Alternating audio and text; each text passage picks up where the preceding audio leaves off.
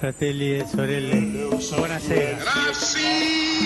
Luterilaisuus ei näy Bismillahirrahmanirrahim. täältä päin kovin paljon. In the name of God. On nuorempia perheitä. Selittelemättä I do not heed. It is this unseen power Kristillisellä kirjalla on vahva menneisyys, mutta millainen mahtaa olla sen tulevaisuus? Kaikkihan me tiedämme, että Raamattu on bestseller kautta aikoja, mutta sepä onkin kokonainen kirjasto. Sitä paitsi sillä on pyhän kirjan status ja aika paljon täytyy verta vuotaa ja vuodattaa, että kirjasta tulee tässä maailmassa sakraali. Löytääkö kristillinen kirja lukijansa vai kauhoako self-help motivaatiopuheineen ja henkisyys enkelin kosketuksineen auttamattomasti hartauskirjan ohi? Miten hengellinen kirja löytää lukijansa maailmassa, jossa erilaisista viisauksista on kovin paljon ylitarjontaa? Entä jos emme tyydykään vain somevirran elämänohje sitaatteihin, millainen kirja silloin selviytyy voittajana ostoskoriimme? Ohjelma on Horisontti. Minä olen Anna Patronen. Ja minä Samuli Suompää. Horisontissa tänään siis kirjailija filosofi Torsti Lehtinen, tervetuloa. Kiitos. Sitten meillä on antikvariaattiyrittäjä Elmeri Vehkala, tervetuloa. Kiitoksia. Ja sulla on siis kolme antikvariaattia, punainen, vihreä ja oranssi planeetti. Juuri näin. Ja sitten meillä on myös kustannuspäällikkö kirjapajalta Eeva Johansson, tervetuloa. Kiitos. Aloitetaan pienellä esittäytymiskierroksella tässä pienessä kirjallisessa piirissämme. Torsti Lehtinen, sinä olet ollut kirjailija suurimman osan elämästäsi. Runoja, filosofia, esseitä, romaaneja. Mä joskus itse jopa tulkitsin, että kirjoitit niihin romaaneihin sen edellisen urasi pois voidaksesi keskittyä elämään kirjailijana. En tiedä, meneekö se oikein. Millaiset kirjailijaksi itseäsi luonnehtisit? No mä pyrin olemaan itseni näköinen kirjailijana niin, että en tee eroa kirjailijan roolin ja, ja oman siviiliminäni välillä. Yritän olla sama ihminen kummassakin. Hmm. No Eeva Johansson, sä oot kustannuspäällikkönä hen, äh, kirjapajalla ja, ja nimenomaan vastaat hengellisestä seurakunnallisesta kirjasta. Äh, mikä sut on muuten vienyt kirjojen pariin? No kirjat on ollut aina tärkeä osa mun elämääni ja sitten ö, opiskeluuraa miettiessäni mietin, mitä lähden lukemaan ja kirjallisuus lopulta valikoitui sivuaineiksi, ei pääaineiksi, mutta kirjallisuus on kulkenut mun mukana läpi mun elämän. Hmm. Ja sitten päivystävä divaristi Elmeri Vehkala, kuten sanottua kolmen planeetan mies, kolme antikvariaatteja Helsingissä. Mikä vanhojen kirjojen kauppaamisessa viehättää? Mun mielestä siinä viehättää sellainen kummallinen tosiasia, että sä pystyt aina myymään sitä kirjallisuutta, joka on kysyttyä ja haluttua. Ja sun ei koskaan tarvii esimerkiksi myydä sitä kirjallisuutta, joka on uutta, vaan tavallaan sä pystyt aina myymään sellaista tavaraa, jonka joku todella, todella, todella haluaa ostaa. Se tarkoittaa sitä, että se mysteeri ja intohimo säilyy siinä todella puhtaana ja hyvänä. Hmm. No me puhutaan tänään kristillisestä kirjasta. Kaipaako lukija hengellistä, henkistä vai itseapukirjaa? Mitä kristillinen kirja on? Mutta sitä niin kysyn vielä, että kun meidän länsimaiselle yhteiskunnalle on tyypillistä se, että jos haluaa muuttaa maailmaa johonkin suuntaan, niin pitää kirjoittaa kirja. Näin itse ajattelen, että kirja on yksi tärkeä väline siinä, ellei tärkeä. Mitä te ajattelette tästä? Torsti Lehtinen. Minusta on sietämätöntä lähteä muuttamaan ketään ihmistä omilla kirjoillaan. Miksikään maailmahan ei, ei miksikään muutu. Ihmiset muuttuvat, jos muuttumat. Mutta se semmoinen tendenssi, että mä kirjoitan se taka-ajatus mielessäni, että tämä muuttaisi ihmisen muunlaiseksi kuin hän on. Se on mulle todella vieras ja jopa kammottava. Mm. Riittää, että rehellisesti kertoo omasta elämästään, jos se koskettaa jotakin ihmistä ja herättää hänessä jonkinnäköisen hen- henkisen liikehdinnän, niin hyvä on, mutta en tähtää siihen. Mites Elmeri, Elmeri ja Eeva, mitä te ajattelette siitä ajatuksesta, että jos haluaa muuttaa maailmaa, niin pitää ensin kirjoittaa kirja? Mä en, mä en itse henkilökohtaisesti usko tuohon. Et, mä oon itse jonkin verran kirjoittanut ja multakin on julkaistu muutama kirja, mutta tota, mä oon aina kokenut, että mä kirjoitan itselleni. Ja sitten se, että, että jos joku muu siitä tykkää, niin se on pelkkää bonusta.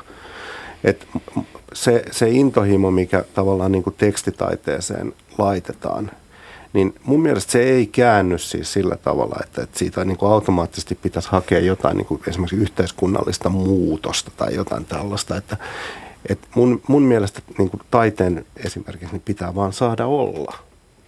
Tuo Elmeri heitti Mut... nyt niin va- vahvan syötin, syötin, että minun on pakko siihen ihan lyhyesti kuitata.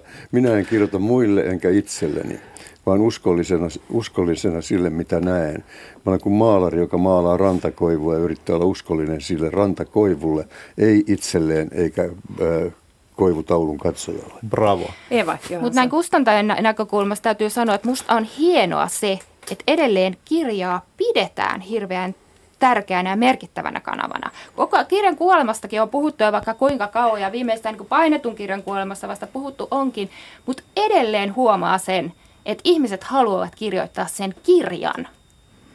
Niin, kirjan kuolemasta on puhuttu pitkään 3000 vuotta sitten saarnaajan kirjan kirjoittajakin arveli, että paljojen kirjojen tekemiselle ei näy loppua ja ainainen tutkistelu väsyttää ruumiin. Mihin me nyt ylipäänsä tarvitaan näin, näin paljon kirjoja, kun se väsyttää ruumiin se tutkiskelu? Ei me tarvitakaan näin paljon kirjoja kuin niitä on. Mutta se taas, että jos eh, se aluskasvullisuus tuhottaisi, josta sitten kasvaa ne kaksi tärkeää kirjaa, niin ne kaksi tärkeätäkään kirjaa eivät kasvaisi. No tuohon nyt ei ole juurikaan mitään sanottavaa. Ei todellakaan. Näin se, on, se on juuri näin. Okei, no mutta hei, nyt voitaisiin miettiä, että mikä oikeastaan on kristillinen kirja. Tässä ohjelmassa kysytään, mitä kuuluu kristilliselle kirjalle. Miten te määrittelisitte tätä kristillisen kirjan kategoriaa? Eva Mä, mä, Johansson. mä oon miettinyt sitä paljonkin, koska se on osa mun, mun työnimikettäkin, että, että hengellisten teologisten asioiden kanssa painiskelen, niin, niin maailmassa on paljon kirjoja, ki- on erilaisia kirjoja eri aihepiireistä, on tietokirjaa, on romaania, mutta sitten on laulukirjaa ja on, on, on rukouskirjallisuutta erilaisille yleisöille, erilaisiin tarpeisiin, erilaisista teemoista. Niin tuntuu välillä vähän semmoiselta ahdistavaltakin se, että sitten kristillinen kirja laitetaan johonkin semmoiseen omaan kuplaansa, jossa sitä paijataan tai hyljeksitään tai jos sillä tehdään jotakin. Vaikka ihan yhtä lailla, niin voidaan kirjoittaa loistava tietokirja Raamatun naisista ja sitten jo- joku ajatella, että se on kristillinen kirja, joku ajatella, että se on tietokirja. Eli jos, jos niin kuin maailmassa usko voi olla osa elämää, osa sitä todellisuutta, niin miksei yhtä lailla kristillinen tematiikka, hengelliset aiheet voi olla luonteva osa kirjallisuutta. Elmeri, onko kristillinen kirja luonteva osa kirjakauppaa? Eli jos mä kävelen kauppaasi sisään ja sanon, että minä haluaisin ostaa kristillisen kirjan, niin mihin minut siellä ohjataan? No luultavasti sektiolle, jonka nimi on teologia. Mutta samaan hengenvetoon mä ohjaisin sut esimerkiksi keskiaikahyllylle, jossa on niin kuin sangen hyvää tutkimusta aiheesta. Antikvariaattikauppa on tavallaan niin kuin sellainen paikka, jossa marginaalit erottuu ja nousee tärkeämmiksi. Ja sen takia meiltä niin kuin pääsääntöisesti onkin saatavilla semmoista kirjaa, mitä ei muualta juurikaan saa. Ja sen takia ihan samalla tavalla sellainen kirjallisuus, joka käsit, jossa on kristillistä tematiikkaa, niin meillä näkyy sen tematiikan marginaalit isompana kuin sitten ehkä semmoinen sanotaanko esimerkiksi niin kuin protestanttinen mainstream, jota meillä taas ei ihan hirveästi ole. Et meillä esimerkiksi löytyy keskiaikaa, sitten varhaiskeskiaikaa ja sitten mahdollisesti jotain hämmentäviä ylilyöntejä tyyliin Leo Meller. Mm. No, Mä katsoin vähän sun kirjakaupan, nettikaupan kategorisointia ja sieltä löytyy ka- semmoisia kategorioita kuin uskonto, psykologia, elämäntaito. Yksi kategoria on rajatieto, elämänhallinta. Miten helppoa tämä on ylipäänsä lajitella? Se on tosi vaikeaa lajitella. Me ollaan pääsääntöisesti tehty sen elämäntaidon kanssa sellainen ratkaisu, että, että sinne laitetaan kaikki, mikä ei ole niin kuin yliopistossa käsitetty tämmöiseksi niin kuin kovaksi filosofiaksi. Et me erotetaan se elämäntaito ehkä mielellään tällä hetkellä sen takia eri genreksi kuin filosofia, koska suomalainen kirjakauppakin niin tekee ja tuo meille jatkuvasti valtavan määrän asiakkaita sillä, että et Heideggeria et löydä filosofiahyllystä, vaan sieltä löytyy Goldie Hawnin mindfulnessia lapsille. Onko tämä elitistinen jako samalla? Se on, ja mun mielestä antikvariaatin tiskin takana ei koskaan voi olla tarpeeksi elitistinen. Torsti Lehtinen, mitä sä ajattelet kristillisestä kirjasta? No, kirjasta ei tee kristillistä se, että siinä mainitaan lukuisia kertoja Jumala tai Jeesus tai Kristus. Ei, ei hevirokistakaan tee gospelia se, että, että hevirokkarilla roikkuu ristinurin päin kaulassa. Et se vaatii suuta totuudellisuutta ennen kuin minä myönnän kirjalle kristillisen kirjan arvon. Ja se ei missään tapauksessa olla tämmöistä evankelioivaa, käännyttävää pakko, pakkosyöttöä, missä ensin kuvataan joku hirvittävä Mr. Hyde, joka seikkailee pimeässä yössä ja sitten sille vedetään Jeesus ihon voidetta värviin ja sen jälkeen sillä on vakuutukset kunnossa ja 1,8 punaposkista lasta, mikä on keskiarvo. Siis tämä tällainen, tällainen ennen ja jälkeen. Minun mielestäni todellinen kamppailu alkaa vasta niin sanotun uskoon, uskoon tulon jälkeen, eikä, eikä niin, että elämä on värikästä ja kirjavaa ennen, ennen sitä. Todellinen taistelu alkaa vasta sitten, kun tämä Jumala-kysymys vakavasti astuu ihmisen elämään. Oletko omien kirjojen kohdalla miettinyt sitä tai joutunut eteen sen kysymyksen kanssa, että ovatko nämä Torsti Lehtisen kirjat nyt kristillistä kirjallisuutta ja onko Torsti Lehtinen kristillinen kirjailija? Kristitty kirjailija hän lienee, mutta entäs kristillinen kirjailija? Näin on, näin on joutunut sitä miettimään muutoin kuin silloin, kun sitä, sen vuoksi, että sitä kysytään alituiseen. Ja mä olen nyt sitä mieltä, että ihminen on diffuusi, hyvin hämärärajainen kokonaisuus. Mun on täysin mahdotonta määritellä itseäni minkään ismin alle. Se on, se on, se on hyvin vastenmielistä leimautua jonkinlaisen, jonkinlaisten rattaiden vetäjäksi. Mä olen siinä mielessä taide, taide, taidetta taiteen vuoksi ihmisiä, että kaikenlainen tendenssi, joka pyrkii muuttamaan lukijaa joksikin, on minulle kauhistus.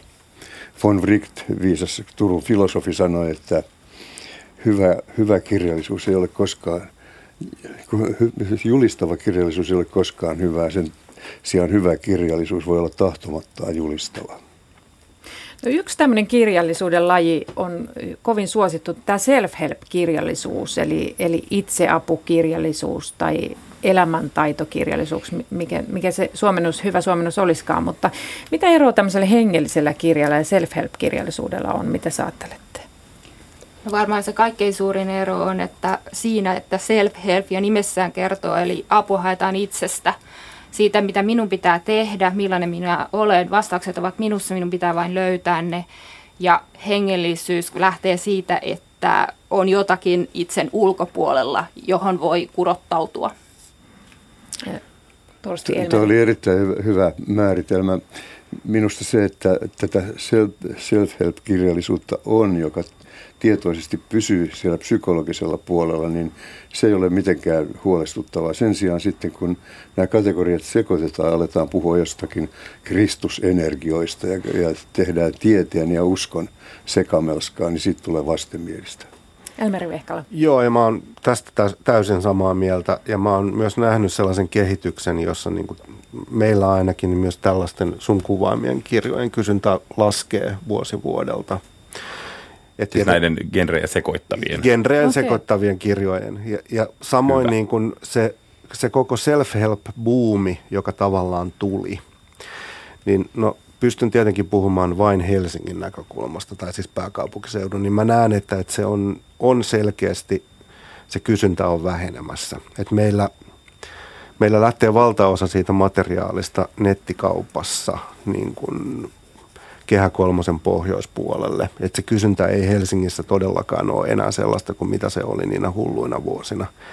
Tietenkin siinä on syynä myös tämä, että, että esimerkiksi isot kirjakauppaketjut, niin kuin esimerkiksi suomalainen kirjakauppa, on niin kuin adoptoinut tavallaan tämän genren niin kuin sellaiseksi niin kuin omaksi filosofiagenrekseen, jota he niin kuin, niin kuin myyvät kohtuullisen niin kuin näyttävästi isoista hyllyistä.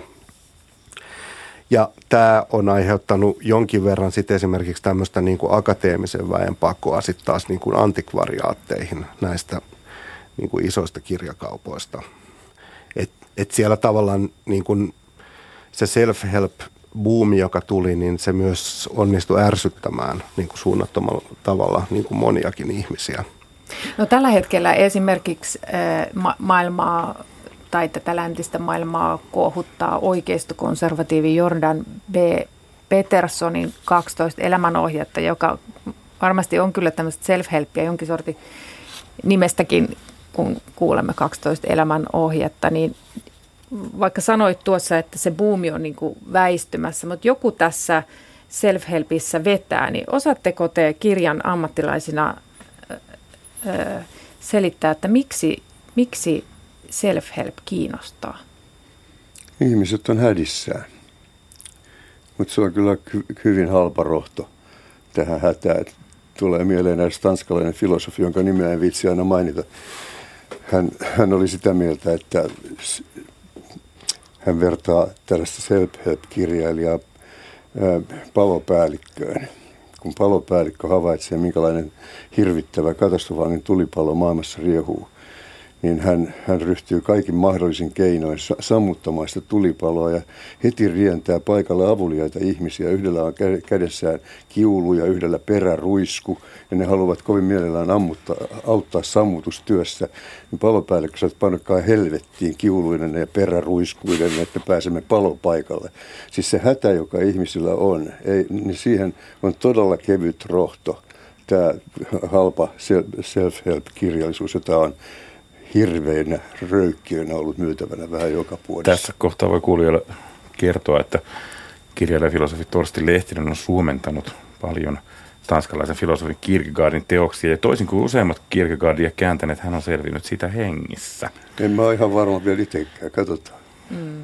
Mutta sen verran mä voin sanoa self-helpistä vielä, että me nähdään siellä tavallaan niin kuin samanlainen kehitys myyntipuolella, ainakin siis antikvariaateissa, kuin mitä me nähdään esimerkiksi pitkien dekkarisarjojen kanssa. Eli siis se, että tulee joku uusi juttu, joka hetken kiinnostaa ja sen jälkeen sen tilalle on tullut jo joku toinen ja sen jälkeen kukaan ei halua koskeekaan siihen, siihen edelliseen. Eli se on niin kuin, tämä, niin kuin self-helpin ongelma on se, että sieltä nousee yllättäen todella vähän sellaisia kirjoja, joiden kysyntä säilyisi vuosien mm-hmm. taakse. Onko kirja siirtymässä enemmän kertakäyttökirjallisuuteen siis? Ei. Mun, mun mielestä kirja ei ole millään tavalla siirtymässä kertakäyttökirjallisuuteen, mutta kertakäyttökirjallisuutta kustannetaan enemmän. Onko tämä mindfulness yhä in? vai onko se on mennyt? No se on, se on, se on valitettavasti, niin kuin Suomessa tämä tekee, näyttää siltä, että jos mindfulness on Yhdysvalloissa ollut viisi vuotta sitten kova juttu, niin se tunkee niin kuin yrityksiin ja yhteisöihin nyt Suomessa – siinä vaiheessa, kun muualla maailmassa on ehkä jo huomattu, että, että se niin kuin pikkasen jo meni pois. Mm. No sit tota, Joo, mäkään, mäkään näille välttämättä usko hirveän pitkää ikää, mutta siinä on myös samalla se, että ihmiset kiinnostuu helposti uusista ja, ja myös semmoisista asioista, jos pitää itsekin vähän jotain tehdä. Eli, eli monessa mielessä kristinuskon ongelma on se, että se on niin vanhaa ja se on niin tuttua, että siihen ei haluta tarjota. Että jos ajatellaan, että mindfulness, miten olet läsnä tässä, mitä vaikka joku rukous on ollut aina, ollaan läsnä Jumalan edessä, rauhoitutaan, mutta ei se kiinnosta, se ei ole mielenkiintoista, se ei ole uutta. Minkälainen kristillinen kirja tällä hetkellä myy? No kyllähän se on ihan se, se perinteinen myy. Ja se on, se on just tämä, että siis tämä niinku, pitkäikäisyys, varmasti parhaiten myymät just raamatut ja rukouskirjat ja, ja laulukirjat ja, ja tämän tyyppiset. Elmeri Viehkala, minkälainen kirja, jos ajatellaan, että se on tämmöinen hengellinen kirja, minkälainen liikkuu sun hyllystä? Klassikot, kirkkoisa Augustinus, aina, ainaisesti yliopistokaupunki tarvitsee tällaisia kirjoja. Näkyykö se toinen pää tässä, eli eh, tuppaako sinne hyllyihin jäämään tai tuputtavatko kustantajat myymättä jääneet jääneenä jotakin tavaraa? Hirveästi meille tulee kaiken maailman tarjouksia listoja, mutta me aika nihkeästi ostetaan. Eli Mitä se on niillä listoilla yleensä? Siis? Se, no se on useasti just sellaista kirjallisuutta, jota me vähän niin kuin tuomitaan niin kuin hetken lapseksi. Ja niin kuin tämmöisiä ää, kauniita aforismeja tyyppinen kirjallisuus esimerkiksi. Jota niin kuin, kukkakuvia ja Kukkakuvia ja sitten isotäti antaa sen lahjaksi tuoreelle ylioppilaalle. tulee Jörg Zink mieleen. Hmm. Just, niin kuin ehkä, ehkä just tämän tyyppistä on sitten se, että joiden suhteen me tavallaan halutaan tehdä kustannuspäätös uudestaan, niin kuin me leikkisesti sanotaan. Vielä kauheampaa oli, kun liikkeenjohdon lahjatavarakoriin kuuluu ihan välttämättömänä erään Lokin elämäkerta, jossa Lokki oivaltaa, että hänen tehtävänsä ei ole taistella kauppatorin rannassa lihanpaloista, vaan lentää. Tässä, tässä koko filosofia ja tätä sitten ilettiin antaa täysjärkisille ihmisille, liik- liikkeenjohtajille lahjaksi. No hei, jos toi self-help-buumi sit on vähän niin kuin laskussa, niin miten tämä henkinen kirjallisuus? Enkeliusko, sitten puhuttiin tämmöisestä vetovoimanlaista, universumi, tämän tyyppiset jutut. Miten, missä määrin nämä haastaa kristillisen kirjan, Eva Johansson? Mä en usko, että ne haastaa kristillisen kirjan, mutta niin kuin mä tuossa äsken totesin, niin ne voi haastaa juuri sitä, että mistä ihmiset ovat mistä ihmiset kiinnostuvat aina välillä. Eli juuri siinä pitää olla sitä uutuuden viehätystä ja hieman erilaista, mutta, mutta ei ne kristillistä kirjaa haastat. Kristillisellä kirjalla on niin pitkät juuret ja perinteet ja on siis vaikka näistä puhutaan paljon, vaikka nämä on mediaseksikkäitä teemoja, niin Suomessa on paljon ihmisiä, jotka haluavat lukea kirjoja, joissa puhutaan hengellisistä asioista. Mutta hei, kirjapajalta on tulossa tänä syksynä kirja Elämäntaitoa yksisarvisilta, säihkettä ja taikavoimia jokaisen päivään kirja. Mitä genreitä edustaa? No tämä itse asiassa ilmestyi, ilmestyi viime keväänä ja tämä edustaa, edustaa meille juuri tätä lahjakirjagenreä, josta tässä puhuimme, eli sitä, joka annetaan kukkapuskan sijasta jollekulle. Eli meillähän nämä yksisarviset tässä tietenkin ovat fiktiivisiä hahmoja, vähän niin kuin joulun alla voi antaa tonttukirjan. Oh. Hurmaako tämmöiset yksisarvispuheet sinua? No eipä suuremmin. Torsti Lehtinen, minkä takia tällainen, minkä takia enkelikirjalle saadaan huomattavasti suurempi markkina, kun vähän etäännytään perinteistä kristillistä enkelikäsityksestä? No ihmiset kuvittelevat tuntevansa kristillisen tradition, että siinä ei ole enää mitään. Että se jo, johan se rippi, rippikoululeirillä opet, opeteltiin ja opittiin. Mutta näinhän asia ei ole. Sehän on ehtymätön tutkimuskohde. Minua suuremmat kun aikanaan olin tiukka ateisti, niin mä rupesin vähän häiritsemään se, että jotkut minua suuremmat henget olivat kuitenkin katsoneet viisaaksi tutkia tätä asiaa koko elämässä. Joku Dostoevsky, Shakespeare, Oscar Wilde, lukuisat muut, joita suuresti kunnioitin kirjailijana, niin mua alkoi häiritä se, että onko mä nyt ihan varmasti tehnyt oikean ratkaisun, kun mä olen päätellyt olevani maailman viisain mies, että ehkä mä olisin vasta maailman kolmanneksi viisain mies ja minunkin arvolleni sopisi miettiä näitä asioita. Silloin mä kuvittelin, että mä olen tämän asian jo punninnut ja kevyeksi havainnut. Ja tämän virheen vallassa nyt sitten säntäillään sinne tänne eikä, eikä palata sille varsinaiselle astialle, jota Eilmeri tuossa äsken mainitsi, niin, klassikoihin. Dostojevskia ja Tolstoita ei varmaankaan sinne kristillisen kirjan hyllyyn yleensä tavata laittaa, mutta mitä seuraavalle kristillistä kirjaa kysyvälle tarjoaisitkin Elmeri rikosta ja rangaistusta? No siis mun mielestä tässä itse asiassa on pohjalla semmoinen ajatus, että et, et genrekirjallisuus on tavallaan ei niin, tai se ei ole niin kiinnostavaa kuin hyvä kirjallisuus. Ja hyvä, kir- ja hyvä kirjallisuus voi sisältää mitä tahansa elementtejä, myös kristillisiä elementtejä. Et se, se, että ihan samalla tavalla, se on ihan sama juttu kuin, että, että ei me enää myydä kirjoja naisille tai kirjoja miehille. Et, et ne, nekin ajat on tavallaan jo ohi. Et me myydään vain hyviä kirjoja ihmisille. Ja, ja se, että, että mikä se sisältö on, niin se on tavallaan, se ei ole sivuseikka, vaan se on se tärkein asia, mutta sen ei tarvitse niin orjallisesti olla jossain genressä. Kuuntelet horisonttia ja me puhutaan tänään kirjasta, kristillisestä, hengellisestä, henkisestä self-helpistä. Meillä on täällä Eeva Johansson, kustannuspäällikkö kirjapajalta, sitten Torsti Lehtinen, kirjailija, filosofia, Elmeri Vehkala, antikvariaatti, yrittäjä. Hei, Torsti Lehtinen, kun kirjoitat uskosta, Jumalasta, eksistentiaalisista asioista, niin, niin haluatko säilyttää vanhoja ilmauksia vai etsitkö uutta kieltä vanhoille asioille, kuten armolle? Kyllä mä etsin uutta kieltä. Siis se, esimerkiksi joku sana rakkaus, niin sehän on niin loppuun rääkätty, ettei sitä ilkeä oikein suustaan päästää. Ja sitten on tietysti näitä sanoja, joita kukaan ei, ei enää ymmärrä ollenkaan, mitä on vanhurskaus esimerkiksi. Niin kyllä niille on syytä löytää jokin, joku eksistentialistisesti ihmisen arkeen asettuvampi ilmaisu, jotta ne haastaisivat sillä tavalla, kun on aikanaan haastaneet, kun jossakin Jordan virran rannalla on lähes 2000 vuotta sitten sanottu jotakin tällaista, niin kyllä se nyt pitää sanoa uudella kielellä. Se on nimenomaan kirjallisuuden tehtävä löytää uusi, yhtä, jos mahdollista, yhtä väkevä nykyilmaisu näille käsitteille kuin ne olivat aikanaan.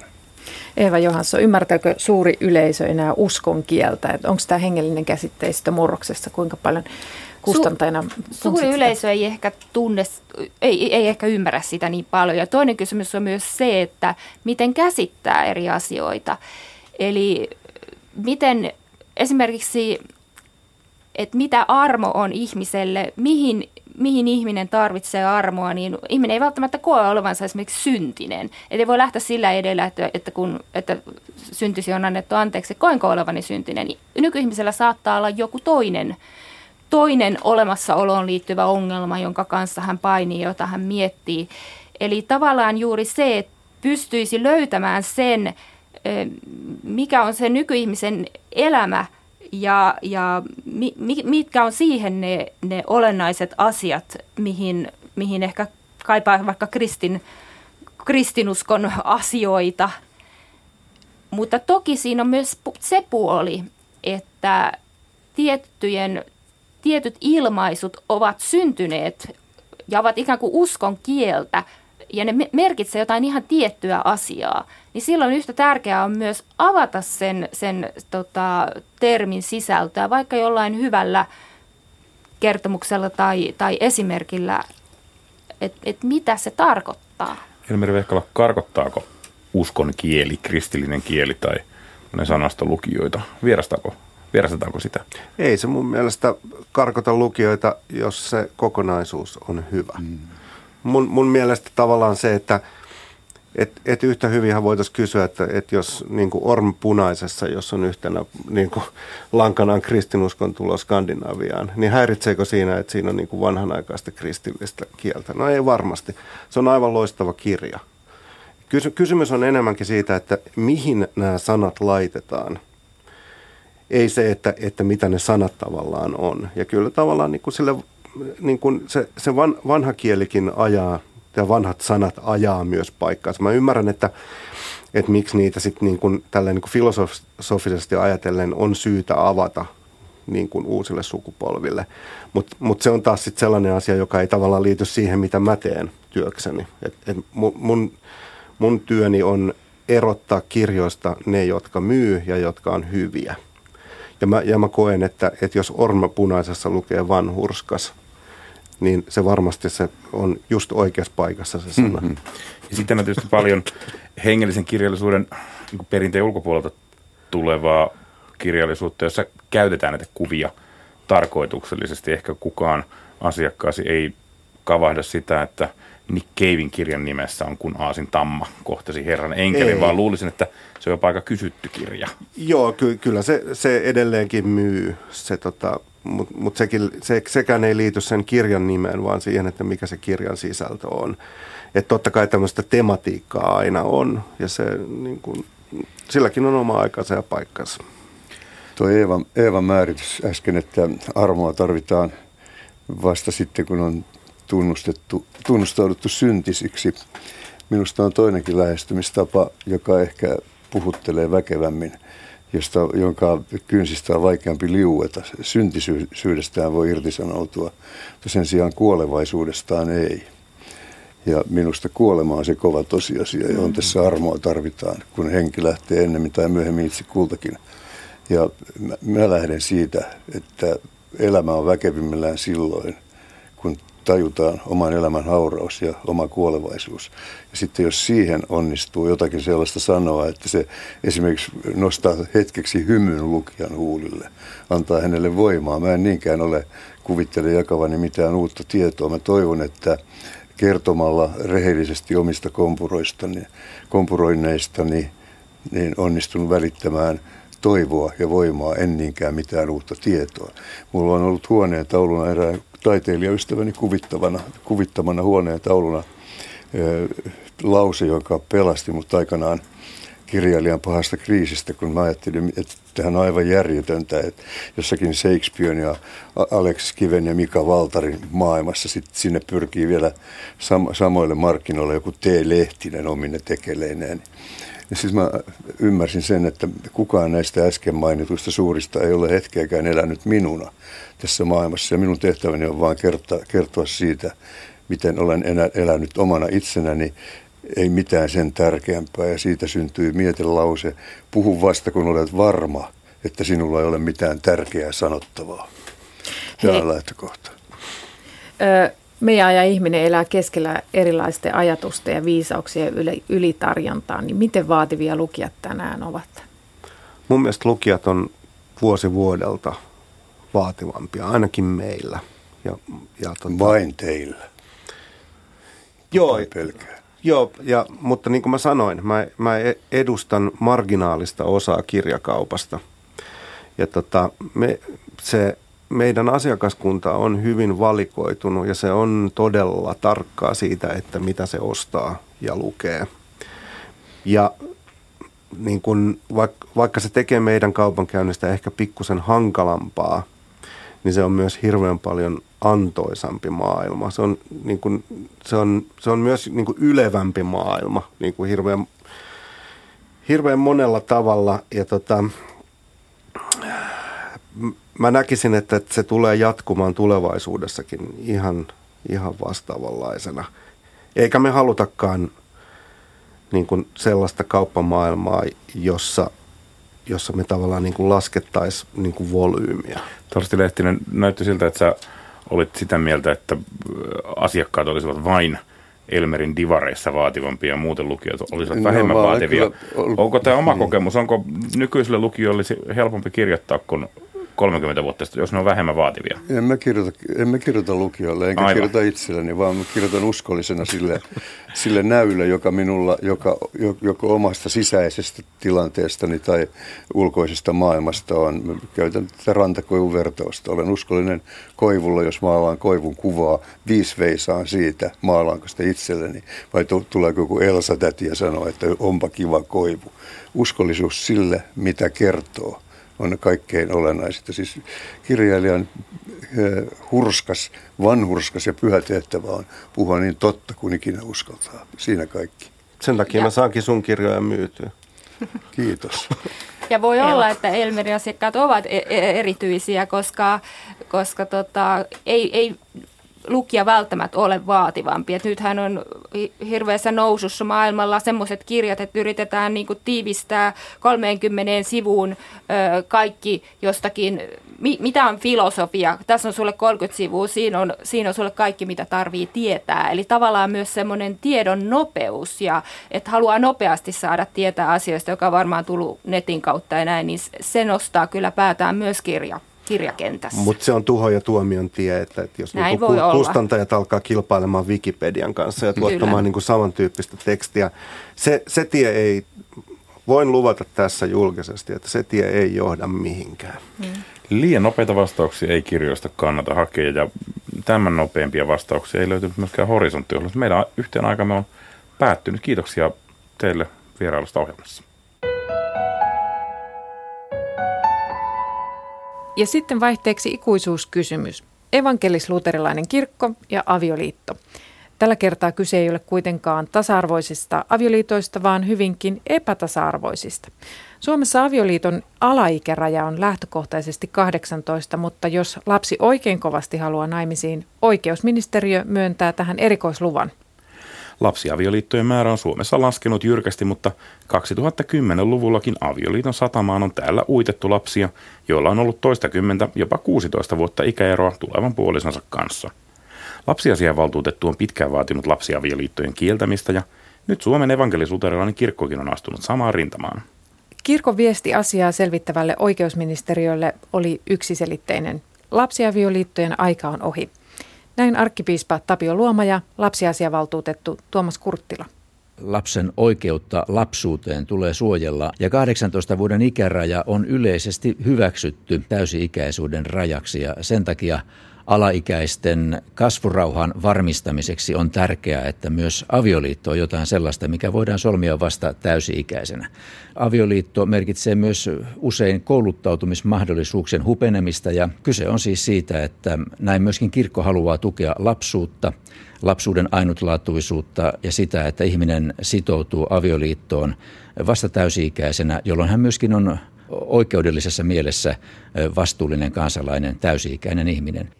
Kirkkohallitus antoi keskiviikkona oikeusministeriölle lausunnon, jonka mukaan alaikäisten vihkimisestä pitäisi Suomessa luopua, eli avioliittolaista poistettaisiin mahdollisuus alaikäisen avioliittoon oikeusministeriön erityisluvalla. Arkkipiispa Tapio Luoma tässä kommentoi, että lapsen oikeutta lapsuuteen tulee suojella. Näin lapsiasiavaltuutettu Tuomas Kurttila. Kirkko on nyt ajan tasalla. Lausunnossa lapsi on ytimessä.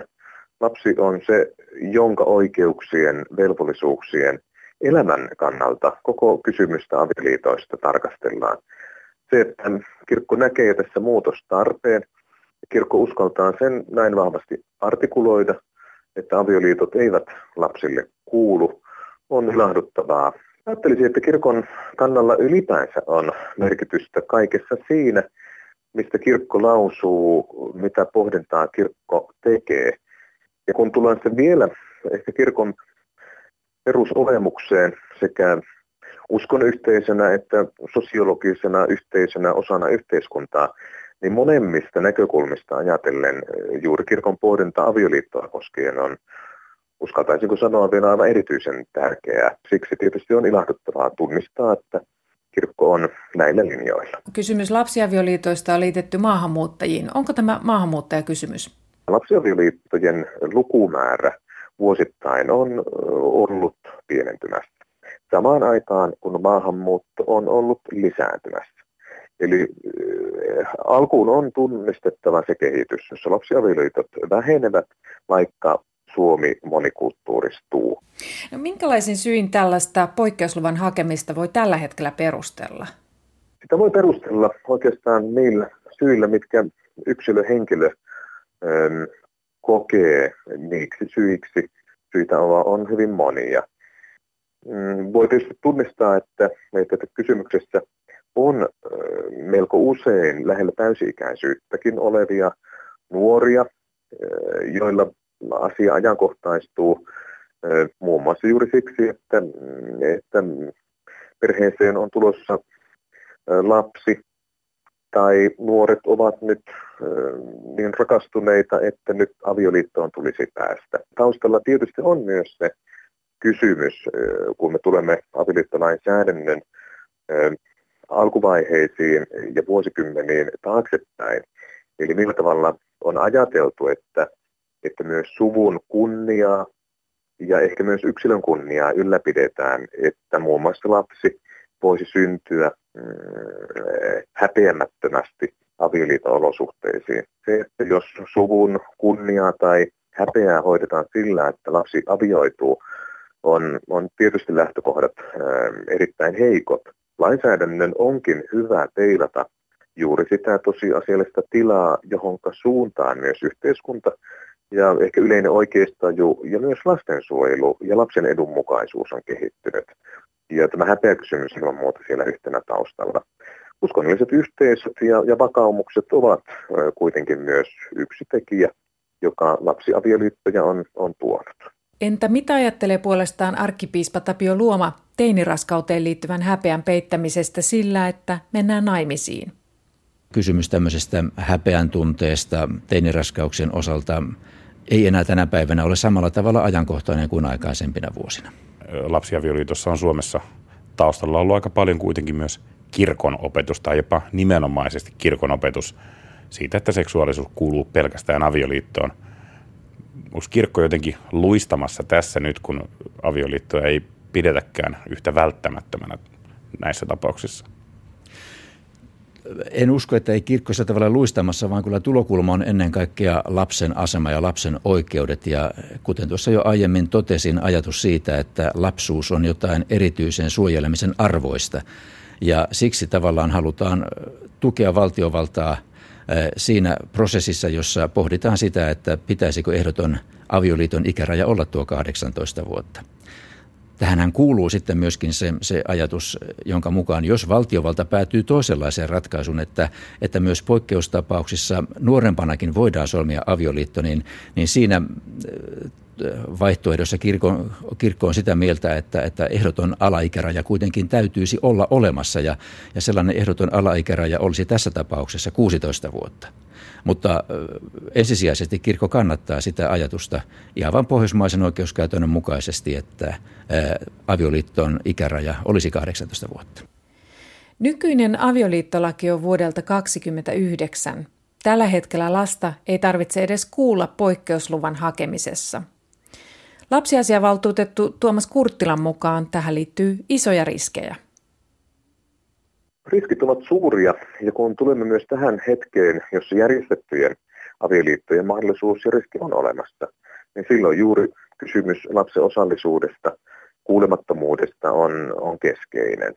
Oikeastaan lainsäädäntö tunnistaa vahvemminkin huoltajien kuulemisen. Se, että vanhempia huoltajia kuullaan, kantaa selvitetään, tietysti kertoo juuri siitä niin vanhasta lähtökohdasta, jossa lapsi on tietynlaista omaisuutta, ei niinkään sellaisenaan arvostettava subjekti, vaan enemmänkin kohdeobjekti, johon nyt sitten avioliitto liitetään.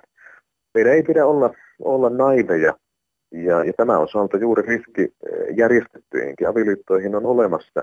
Ja ajattelen niin, että, että myös lainsäädäntö muuttuessaan nyt siihen suuntaan, kun oikeusministeriö on asiaa viemässä ja niin Suomen elutkirkkokin on nyt päätynyt ilman muuta ehkäisee myös näitä tilanteita. Ennen kirkko saattoi kehottaa raskaana olevaa teiniä vikkelästi naimisiin. Entä jos tänään teiniäiti tulee kirkkoon pappia tapaamaan? Mitä kirkolla on tänään tarjota lapselle, joka on raskaana? Näin arkkipiispa Tapio Luoma.